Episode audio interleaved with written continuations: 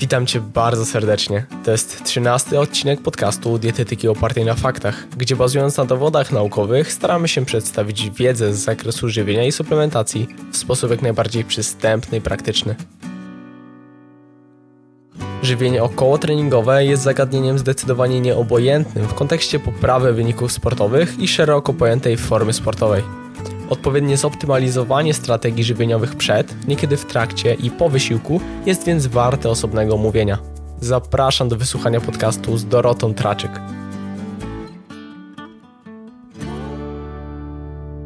Cześć, witaj Dorota. Cześć. Przedstaw się proszę słuchaczom. E, cześć Radek, po pierwsze dziękuję za zaproszenie tutaj do Twojego podcastu.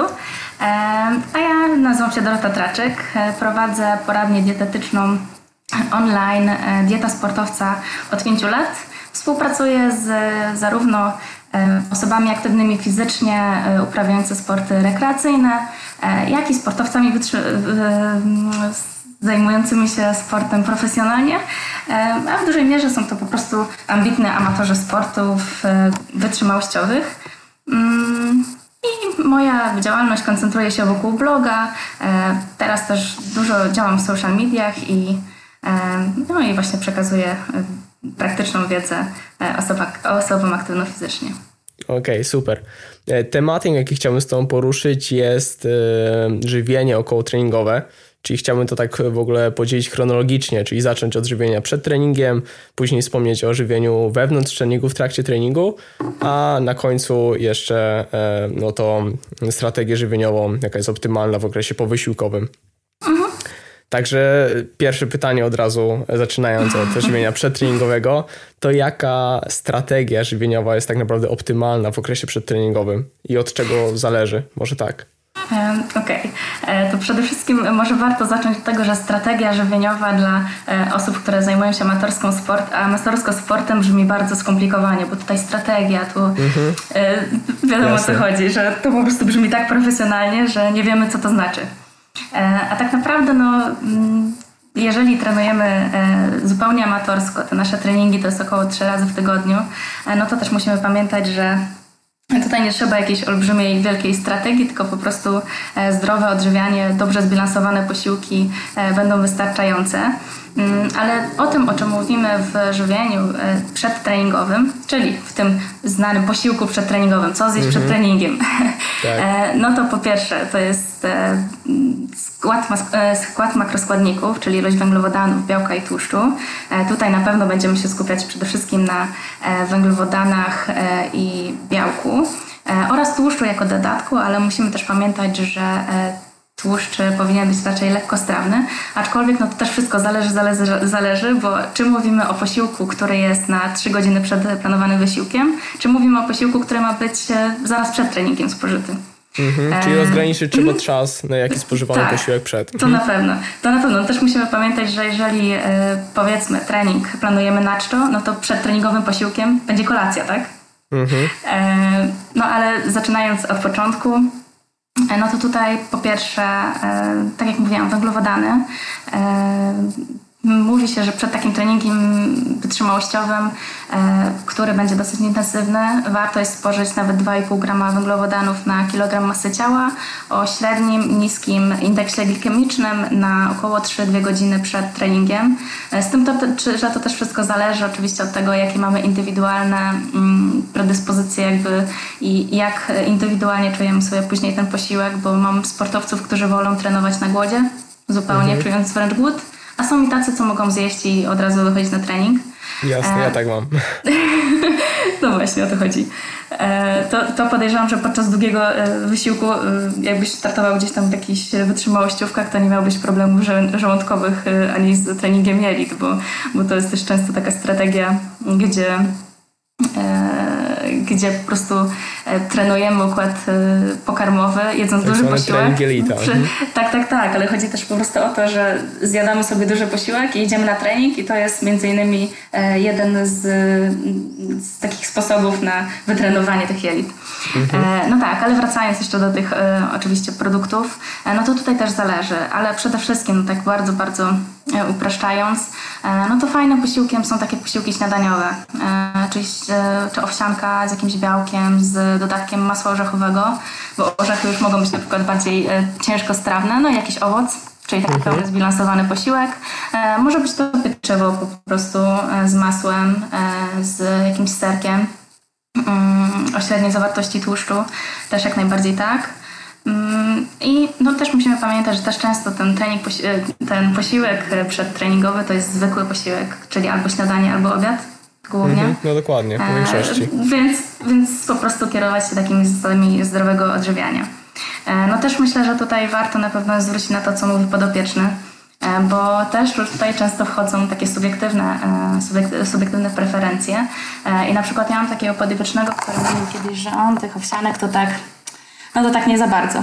No ale gdzieś tam raz po raz włączaliśmy owsiankę i on teraz mówi, Dorota, już co, po owsiance, nawet jeżeli to jest posiłek zbilansowany dokładnie tak jak pieczy, z pieczywem, on mówi po owsiance, no to złoto na biegu. To mhm. nie ma co. A ilość węglowodanów, białka, tłuszczu jest taka sama. A on mówi po owsiance po prostu lecę, e, lecę jak szalony. Więc, więc też warto sobie zwracać uwagę na takie rzeczy e, i też e, pod tym kątem planować sobie to żywienie przedtreningowe.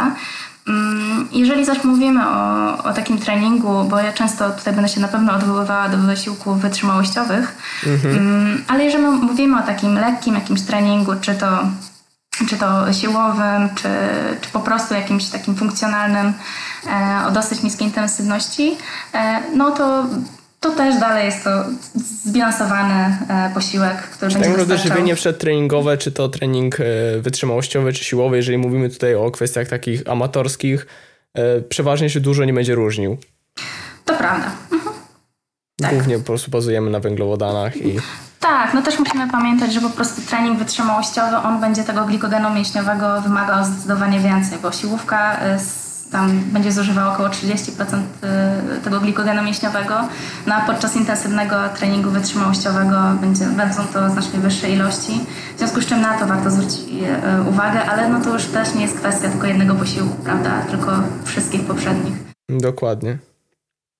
Okej, okay, to przechodząc jeszcze, znaczy zatrzymując się w sumie jeszcze w kontekście żywienia przedtreningowego, to chciałbym tutaj dopytać o trening naczczo, bo trening naczczo to, tak jak wspomniałeś wcześniej, że ostatnim posiłkiem, czy ten posiłkiem przedtreningowym jest kolacja, to tak. jakie są tak naprawdę za, jakie są przeciw, jeżeli chodzi o mhm. trening na czczo? E, tutaj, tutaj też warto myślę, że zacząć od tego, że trening na czczo jest bardzo popularny wśród e, osób, które starają się zredukować masę ciała. Mhm, e, bowiem tak. te osoby myślą, że myślą, opierają się na takiej na takiej hipotezie, że trenując na czczo spalą więcej tkanki tłuszczowej i schudną lepiej. Ale najpierw może skupię się na plusach, a później jakby wrócę do tego. Okay.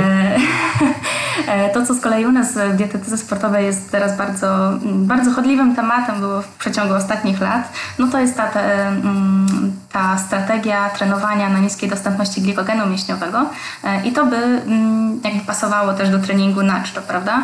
Mhm. Czyli mm, strategia opiera się na tym, że trenujemy albo bez posiłku, albo e, x godzin już po posiłku, jakieś tam 6-10 godzin. E, I w związku z tym trenujemy z niską dostępnością glikogenu, czyli w mięśniach po prostu nie mamy glikogenu i organizm musi sobie e, czerpać energię, czy to z mm, śródmięśniowych kwasów tłuszczowych, czy po prostu z tkanki tłuszczowej.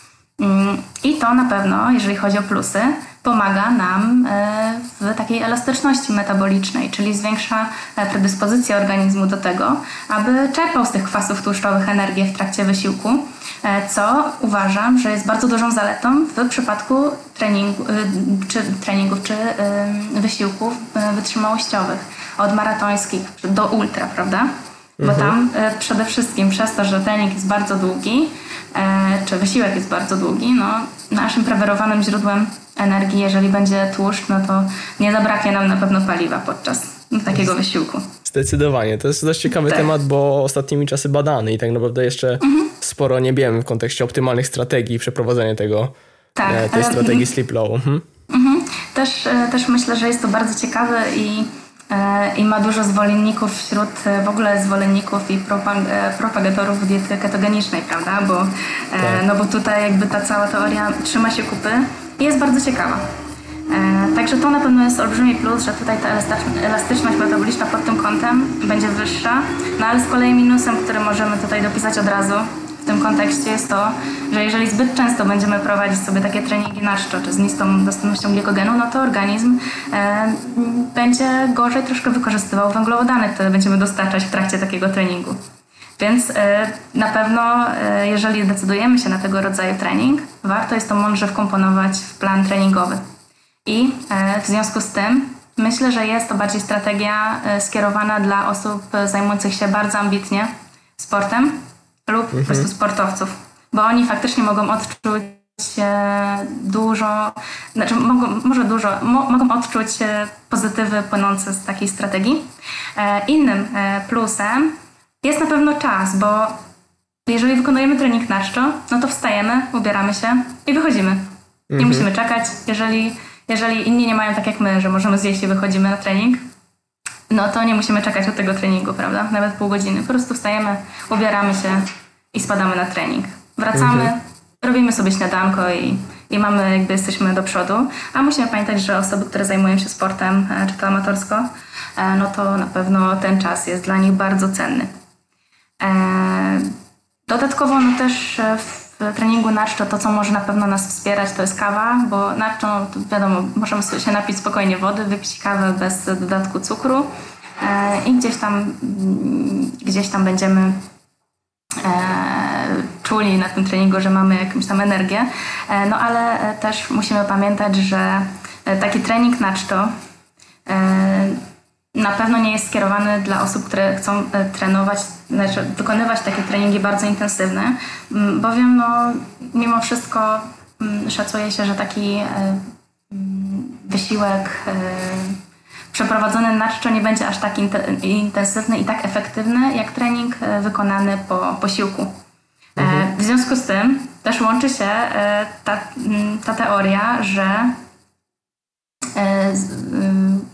że trening wykonany na czczo będzie pozytywny na odchudzanie, ponieważ już samo wykonanie treningu na czczo będzie prowadziło do tego, że po prostu będziemy spalać na nim mniej energii przez mniejszą intensywność, prawda? Mhm. Czyli jeżeli patrzymy na bilans energetyczny w ciągu całego dnia, no to tutaj y, zmniejszenie intensywności wysiłkowej będzie mm, skutkowało zmniejszeniem wydatku energetycznego w ciągu dnia, w związku z czym y, no, jako strategia odchudzania nie jest to idealny pomysł. Tak, nawet to było mm. badane w, mhm. w eksperymentach naukowych, gdzie rzeczywiście nie tak. wykazywano różnicy, a nawet niekiedy taki trening nacho e, powodował, że spalamy zwyczajnie mniej kalorii, bo jest zwyczajnie mniej dokładnie. wysiłek. To właśnie, właśnie dokładnie o tym mówię. Mm, w związku z czym no, warto się tutaj zastanowić, czy jeżeli biegamy po to, żeby schudnąć, jest to, jest to faktycznie potrzebne. E, dodatkowo no, jest też część osób, która po prostu nie przepada za, e, za trenowaniem zupełnie z pustym żołądkiem.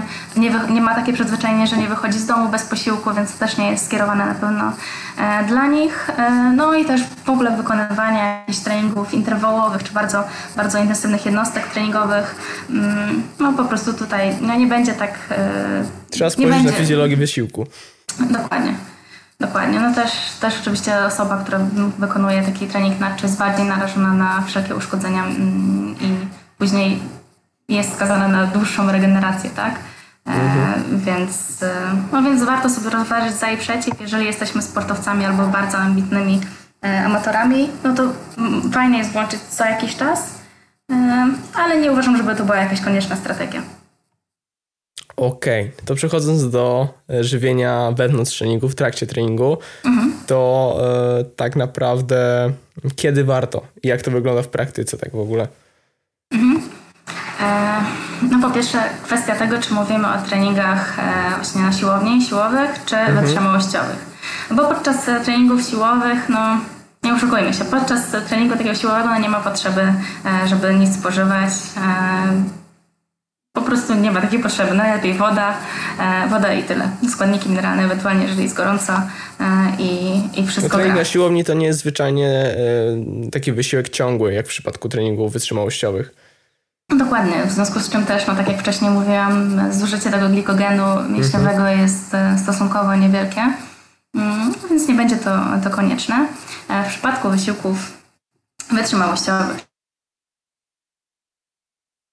aerobowych, e, też generalnie do godziny wystarczy rajnie woda i ewentualnie izotoniki, jeżeli mamy tak jak teraz bardzo wysoką temperaturę na dworze, E, to taki napój hipotoniczny może po prostu mm, poprawiać komfort e, wykonywania tego treningu, ale generalnie do godziny nie ma takiej potrzeby, e, jeżeli chodzi o przyjmowanie jakichś egzogennych węglowodanów. No a zabawa się zaczyna powyżej półtora godziny, dwóch godzin. Powyżej półtora godzin, no to już na pewno izotonik super. I wtedy zaczynają się kwestie przekąskowe. Mhm. Czyli e, najprostszą taką przekąską, najbardziej popularną myślę jest banan.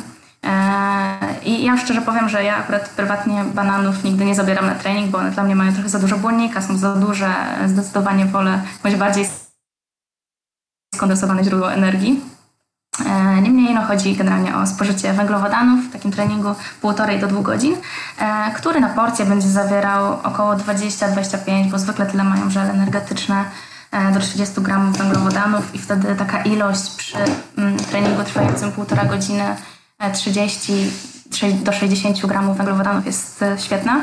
Mm, też w takim, w takim wysiłku właśnie, który trwa powyżej tego półtora, dwóch godzin, ja stosuję taką zasadę u swoich podopiecznych, że około co 40 minut mniej więcej taka przekąska będzie spożywana. W międzyczasie popijana wodą i lub izotonikiem.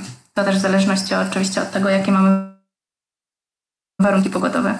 Bo jak jest gorąco, no to, to, to, tak jak mówiłam, tutaj hipotoniki e, są, są naprawdę dużym ratunkiem, czyli, czyli takie izotoniki, ale troszkę, troszkę więcej zawierające e, wody i e, no, nastawione stricte na dostarczenie tego sodu.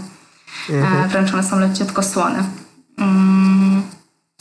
Tak, e, jeżeli chodzi dalej no, o wysiłki, które trwają już ponad dwie godziny, no to tych przekąsek jest więcej. To jest, e, tak jak mówiłam, mówiłam o bananie, ale e, no, takimi najbardziej popularnymi przekąskami, myślę, naj, najbardziej przydatnymi, no to są żele energetyczne. Wiadomo, nie mhm. każdy je lubi, bo one mają tutaj specyficzną konsystencję i są super słodkie, ale to musi być siłą rzeczy słodka ta przekąska, bo ma węglowodany jednak proste, o wysokim indeksie glikemicznym. No i dalej e, niskobłonnikowe jakieś batoniki energetyczne. E, z tym, że tutaj mm, ja chciałabym stricte podkreślić taką jedną rzecz, e, bo teraz bardzo, bardzo są popularne takie batony złożone z owoców suszonych. Czyli taki mhm. zlepek na przykład z daktyli zmielonych, jakichś tak, tam tak. orzechów, tak. wszystkie. To jest, to jest bardzo ciężkie. I jeżeli mm, gdzieś tam sobie biegamy tak o, nie jesteśmy odwodnieni, no to sobie tam zjadamy to i spoko, ale E, szczerze mówiąc, e, dla mnie w praktyce no, takie rzeczy się po prostu nie sprawdzają, a, przede, a głównym jakby winowajcą jest tutaj błonnik, bo e, taki baton jest bardzo zbity. Aby go fajnie przyswoić, aby fajnie go było przerzuć, no bo to też jest taka praktyczna uwaga, na którą bardzo warto zwrócić uwagę mm, no to musimy popić to oczywiście wodą, to jest, to jest przy każdej przekąsce. Aczkolwiek, no, jeżeli jesteśmy lekko odwodnieni i mamy takiego batona, bierzemy gryza, to on nam za, zalepia całą buzię, mówiąc tak mhm. wprost. E, jest go ciężko przerzuć, ciężko połknąć e, i jest to po prostu niepraktyczne. W związku z czym, jeżeli komuś odpowiada ok, e, ale w moim odczuciu dużo lepiej sprawdzają się nawet batoniki takie mm, owsiane, gdzie te płatki owsiane są bardziej zmielone i spoiwem jest do tego mm, czy to miód, czy, czy nawet jakiś cukier, ale które nie mają aż tak zwartej konsystencji. Łatwo jest to popić mm, i łatwo przegryźć, połykamy i, i jesteśmy jakby gotowi dalej do działania. E, kolejną taką przekąską, zwłaszcza e, propagowaną w świecie kolarskim, no to są żelki. Żelki takie miśki zwykłe, mhm. które składają się właściwie no, z cukru, z żelatyny. E, je jest też bardzo łatwo gdzieś tam połknąć, bo się rozpuszczą w chwili, nawet jeżeli połkniemy całości, przeżuwamy, to już dostarczamy oczywiście w jamie ustnej troszkę tych węglowodanów. I to się fajnie sprawdza. Też z takich bardzo prostych, praktycznych przekąsek, które w trakcie takiego treningu powyżej dwóch godzin można sobie spożyć, no to są na przykład sezamki, E, głównie dlatego, że one mają troszeczkę tłuszczu. Tutaj właśnie tłuszcz no nie do końca wydaje nam się, że jest jakoś super pożądany podczas e, takich długich wysiłków, ale w praktyce one fajnie się sprawdzają, bo jeżeli wybierzemy sobie takie sesamki, to nawet są teraz e, stworzone z miodu. Mhm. No to one nam dostarczają naprawdę szybciutko energii, bardzo łatwo je się zjada i, i są taką fajną przekąską. I no i co? I no mówiłam, żele energetyczne, miód na przykład jest super fajny. Też e, są teraz, e, już powoli wychodzi coraz więcej produktów, które są zrobione na bazie miodu. E, tak jak wiemy, no, miód w małej ilości gramów dostarcza sporo, sporo węglowodanów, więc też są taką fajną przekąską właśnie podczas treningu, bo ten szybki zastrzyk cukru będziemy mieć. Mm. Aha, no i tyle. Jeżeli chodzi o takie wysiłki właśnie trwające do powiedzmy 3 godzin spokojnie na takich przekąskach możemy sobie, e, że tak powiem, przejechać. Mhm. E, ale, mm, ale to, co jest e, zupełnie ciekawe, zupełnie inne, pojawia się w przypadku wysiłków ultra. Bo tam musimy pamiętać, że ultra to jest wysiłek powyżej maratoński, czyli albo bieg, jeżeli chodzi o bieg, na przykład no to powyżej 400 km, ale zwykle to są wysiłki 50, 80, 100, 170 km, głównie po górach. E, no, także sam czas trwania treningu tam no, 10 godzin to jest normalka. 10 godzin, 15, 20 nawet godzin. E, w związku z czym no już tutaj pojawia nam się lampka, że spożywanie tego wszystkiego słodkiego przez te 10 godzin może idealnie by było podczas, jeżeli mhm. chodzi o jakąś tam fizjologię, no ale w praktyce to się po prostu nie sprawdza. E, I e, tutaj w ogóle zasady dietetyki wyglądają zupełnie inaczej, bowiem podczas tego, takiego treningu oczywiście wspomagamy się żelami, czy przekąskami, czy batonikami energetycznymi, ale tutaj już, czy na punktach odżywczych, czy w ogóle w trakcie treningu wchodzą posiłki zupełnie normalne. Normalne, czyli mam na myśli bułka z serem, z masłem, e, ser żółty jako cudowne źródło właśnie sodu, e, no tłuszczu też, ale ten tłuszcz jest dosyć łatwostrawny, więc, więc on jest fajnie, fajnie przyswajany. E, no czy nawet tak jak Robert Karaś podczas swojego mm, potrójnego Ironmana spożywał nawet pizzę, tak? Mhm. Czyli czasami, tak, dokładnie, czasami, czasami mamy do czynienia z taką sytuacją, gdzie nie zastanawiamy się, co przyjąć, co zjeść, ale żeby w ogóle zjeść. Bo mhm. też musimy pamiętać, że podczas tak długich wysiłków e, nasz układ pokarmowy może już nie działać tak, jakbyśmy sobie tego życzyli. Nigdy nie jesteśmy w stanie przewidzieć, co, e, jak będziemy się czuli, jakie będą warunki pogodowe. I i zwyczajnie, czy po prostu żołądek nam się tak nie zaciśnie, że nie będziemy w stanie nic przyjąć. Także wtedy przyjmujemy to, co możemy. E, zwykle też na punktach odżywczych, na takim wysił, na takim e, jakimś tam zawodach ultra są rosoły, są jakieś no, zwykłe posiłki po prostu, e, które w ogóle nam się nie kojarzą tak, z, z zaleceniami dietetycznymi do spożywania podczas wysiłku. Mm, więc to jest myślę bardzo ciekawe. E, zwłaszcza, że też no, tam e, olbrzymie spalanie energetyczne wymaga też dużego, dużej podaży energii. E, I taką ciekawostką może być to, że teraz ostatnio był tutaj bieg rzeźnika. Mm, dla tych, co nie wiedzą, jest to bieg ultra po górach, gdzie przewyższeń mamy około 5 km, 80 km dystans. No i taki wysiłek trwa, e, no tam limit czasowy był około 16 godzin, w związku z czym łatwo sobie wyobrazić, że jest to, jest to hardcore po prostu dla harpaganów. Mhm. E, I jeden z właśnie z moich zawodników e, startował w tym wysiłku.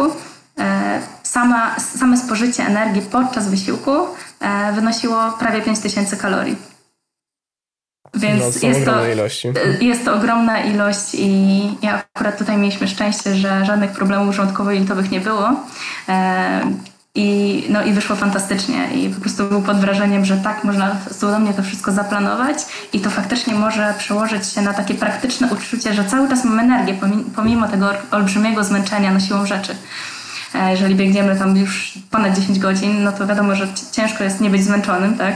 Mhm. No ale mimo wszystko, ale mimo wszystko powiedział, że, e, że jednak to żywienie tutaj dało mu niesamowitego kopa i to e, też, co jest tutaj bardzo istotne, że w pewnym momencie na takich wysiłkach e, wytrzymałościowych możemy po prostu nie odczuwać żadnego głodu, ale mimo wszystko należy jeść. jeżeli zależy nam na tym, aby motywacja cały czas do kontynuowania wysiłku fizycznego była wysoka i abyśmy czuli się dobrze i mogli ukończyć ten wysiłek. Okay. To, to, co jeszcze tylko dodam tutaj mm -hmm. do mhm. mojego wywodu, no to jest na pewno nawadnianie, bo jeszcze o tym nie powiedziałam. Mm -hmm. e, nawadnianie oczywiście w, ważne jest niezależnie od tego, ile trwa trening, no chyba, że trwa pół godziny, no to, to, to nie jest to aż tak jakieś tam, e, nie będzie miało to super wpływu, ale jeżeli chodzi o wysiłki wytrzymałościowe, no to nawadnianie jest bardzo, bardzo ważne i tak jak mówiłam, izotoniki, woda wysoko zmineralizowana, średnio zmineralizowana e, jest ok. I to, co ważne jest, e, to jest to, w jaki sposób je przyjmujemy. E, czyli nie robimy tak, że co pół godziny pijemy cały bidon, mhm. tylko konieczne jest, aby popijać co 15-20 minut e, takie duży łyk, 150-200 ml płynu, po to, aby też nie nasilić, jakby nie, nie aktywować diurezy, prawda? Bo mamy taki mechanizm, że podczas biegu po prostu zwykle nam się nie chce, e, nie chce nam się siusiu, tak? A mhm. kiedy wypijemy zbyt dużo naraz, ten efekt antydiuretyczny może zostać e, rozchwiany i, i po prostu będziemy mieć potrzebę skorzystania z toalety, no a niekoniecznie jest to naszym priorytetem podczas takiego wysiłku. Ważny szczegół. Mhm, dokładnie. I dużo o tym właśnie nie wie, a jest to bardzo, bardzo pomocne. Mhm, okej. Okay.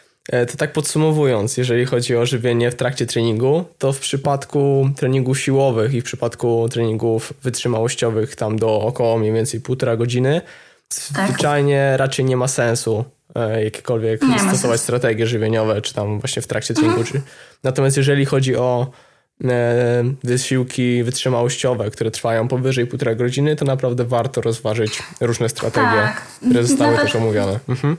Wiesz co, Radek, nawet e, nie tyle, co warto rozważyć, ale one, on po prostu tutaj, e, ten cukier no, będzie pomocnikiem do tego, aby, aby ten wysiłek był wykonany na wyższej intensywności.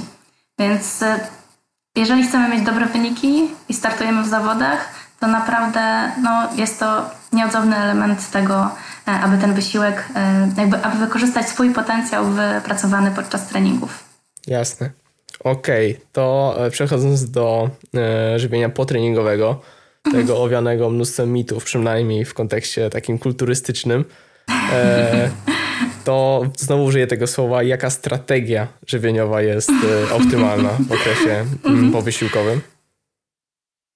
To też Zależy oczywiście od wysiłku, jaki wykonaliśmy. Mhm. E, jeżeli zaczniemy znowu od tego e, treningu siłowego, e, no to znanym obrazkiem jest oczywiście spożywanie białka BCA oczywiście tak. już, w, już w szatni, w siłowni, aby tam zapobiec katabolizmowi mięśni. No i faktycznie bym powiedziała, że białko po treningu, czy to siłowym, czy wytrzymałościowym, jak najbardziej na tak. Tutaj fajnie jest, aby ta porcja wynosiła tam 20-30 e, gramów, bo to będzie po prostu sprzyjać już temu, e, co czeka nas później, czyli regeneracji potreningowej. Niekoniecznie jest to, jest potrzeba, aby zaraz od razu spożywać 5 minut po, po wysiłku, ale ale mimo wszystko warto, warto o to białko dbać. No i też po takim treningu siłowym mm, na pewno to, czym będzie się różnić to żywienie w w, mm, po wysiłku e, w, w zależności od wykonania treningu, no to jest ilość węglowodanów, bo tak jak już powtarzaliśmy, e, straty węglowodanów e, podczas takiego wysiłku siłowego będą dużo mniejsze, w związku z czym tutaj bardziej koncentrujemy się na białku, mhm. na przyjęciu energii w ogóle, aniżeli na stricte na węglowodanach. Jeżeli zaś mówimy o wysiłku wytrzymałościowym, E, no to też wszystko zależy od tego, w, jakim, w jaki sposób trenujemy i jak e, istotne jest dla nas to, aby mieć mięśnie wysycone glikogeny. E, ponieważ jeżeli jesteśmy sobie amatorami, którzy trenują trzy razy w tygodniu bieganie godzina do półtorej, no to nie musimy tak bardzo aż skupiać się na tym, aby dostarczyć te około 1,5 grama węglowodanów na kilogram masy ciała, E, żeby szybko uzupełnić glikogen mięśniowy, ponieważ jeżeli stosujemy urozmaiconą dietę, to ten glikogen mięśniowy naturalnie e, będzie uzupełniony z kolejnymi posiłkami. E, niemniej jednak spożycie białka z węglowodanami będzie wpływało korzystnie na to, aby raz zminimalizować muscle protein breakdown, czyli rozkład tych białek mięśniowych, A po drugie, no, zmniejszyć na pewno kortyzol, który się wydziela podczas, podczas wysiłku mm, wytrzymałościowego. Mm, I będzie to po prostu pozytywnie wpływało na, już na późniejszą regenerację. E, I takim fajnym, fajnym protokołem mm, omawianym właśnie w fachowej literaturze jest e, spożywanie e, węglowodanów i białka w stosunku 4 do 1 po, po wysiłku, czyli 4 gramy węglowodanów na 1 gram mm, białka. Mhm. I E, I tak, jeżeli mówię, jeżeli kolejny wysiłek mamy powyżej 40, 24 godzin, to też aż tak nie musimy się z tym, z tym węglowodanami uwijać, e, ale jeżeli trenujemy na przykład do triatlonu i kolejny trening mamy za 6 godzin, to warto, aby ten posiłek był spożyty do 30 minut od wysiłku, e, mhm. aby jak najszybciej wspomóc regenerację i resyntezę glikogenu mięśniowego. I wtedy faktycznie jest e, warto skupić się na tych węglowodanach, e, które będą pobudzać insulinę i jednocześnie stymulować wytwarzanie e, glikogenu, co pomoże nam po prostu przygotować się do kolejnego treningu i stanąć, stanąć na szczycie swoich możliwości. Mhm. Czyli ogólnie jest tak, że nie jest tak, że musimy od razu po treningu spożyć posiłek protreningowy, natomiast ogólnie nie ma sensu zbytnio z tym zwlekać. To na pewno. Albo, skorzy, albo go spożyć. To na mhm. pewno i jeszcze to, co warto tutaj dodać, bo nie poruszyłam kwestii tłuszczu, że, e, że fajnie, aby ten posiłek potreningowy miał dosyć małą ilość tłuszczu. Z prostego powodu, bo to się wszystko łączy oczywiście, e, bo tłuszcz e, zwyczajnie spowalnia opróżnianie żołądka, przez co trawienie będzie odbywało się dłużej. W związku z czym raczej posiłek węglowodanowo-białkowy z małą ilością tłuszczu, aniżeli posiłek białkowo-węglowodanowo-tłuszczowy, jakiś tam konkretnie tłuszczowy, że tak powiem. No raczej coś e, delikatnego, łatwostrawnego. E, I to też może być zwykły, zwykły posiłek, czyli jakaś tam bułka z, mm, z jakimś serkiem, czy nawet, nawet jakimś twarożkiem, czy serkiem wiejskim, czy z jakimś, jakimś dobrej jakości mięsem. E, do tego jakiś owoc, czy, czy może być też oczywiście koktajl, bo koktajle są świetne w tym kontekście. No fajnie, jeżeli też e, byłoby jakieś źródło wapnia e, tutaj, czyli czy to kefir, czy jogurt i, i jakby zrobić sobie jakiś koktajl z, owocowy nawet z tym. Mm, no i taki posiłek zbilansowany jak najbardziej tak. Okej, okay, czyli ogólnie w mm, okresie powysiłkowym warto zadbać o w przypadku treningu siłowego przede wszystkim o podaż białka, e, ale w obydwu przypadkach także o podaż węglowodanów. Tak, zdecydowanie. Okej, okay. E, no to poruszyliśmy cały tak naprawdę okres około treningowy. Mhm. Także jeszcze na koniec poproszę Cię Dorota, żebyś przypomniała, gdzie można Cię znaleźć. E, można mnie znaleźć po pierwsze na stronie dietasportowca.pl e, mhm. na fanpage'u Dieta Sportowca Naturalne Żywienie dla Sportowców a, można mnie znaleźć też w książce, którą napisałam w zeszłym roku. Legalny doping, mm, naturalna dieta dla aktywnych. Książka Zamieszczę jest... linki w notatkach okay. do tego odcinka. Mhm. Okay. E, dodatkowo, co warto i mm, do czego zapraszam, to do zapisu na newsletter na stronie mojej, na diecie sportowca, na blogu. Sam jestem zapisany. Tak, Śledzę. dziękuję, bardzo mi miło, e, bo tam, tam często wysyłam jakieś darmowe, dodatkowe rzeczy, przykładowe jadłospisy i będzie tego coraz, coraz więcej, bo teraz pracujemy nad nowościami na stronie e, i, i to tyle chyba. A, no i jeszcze na Instagram, e, który też będę intensywnie teraz rozwijała. Super. Dobrze, to dziękuję Ci jeszcze raz, że przyjąłeś moje zaproszenie, że mogliśmy porozmawiać. Ja również bardzo dziękuję za zaproszenie i do usłyszenia już niebawem. Do usłyszenia. Cześć. Jeszcze raz dziękuję Dorota za rozmowę. Przypomnę tylko, że notatki do tego odcinka można znaleźć pod adresem dietetyka oparta na faktach.pl ukośnik 013, tak jak 13 odcinek podcastu. To już tyle ode mnie. Do usłyszenia już niebawem. Hej!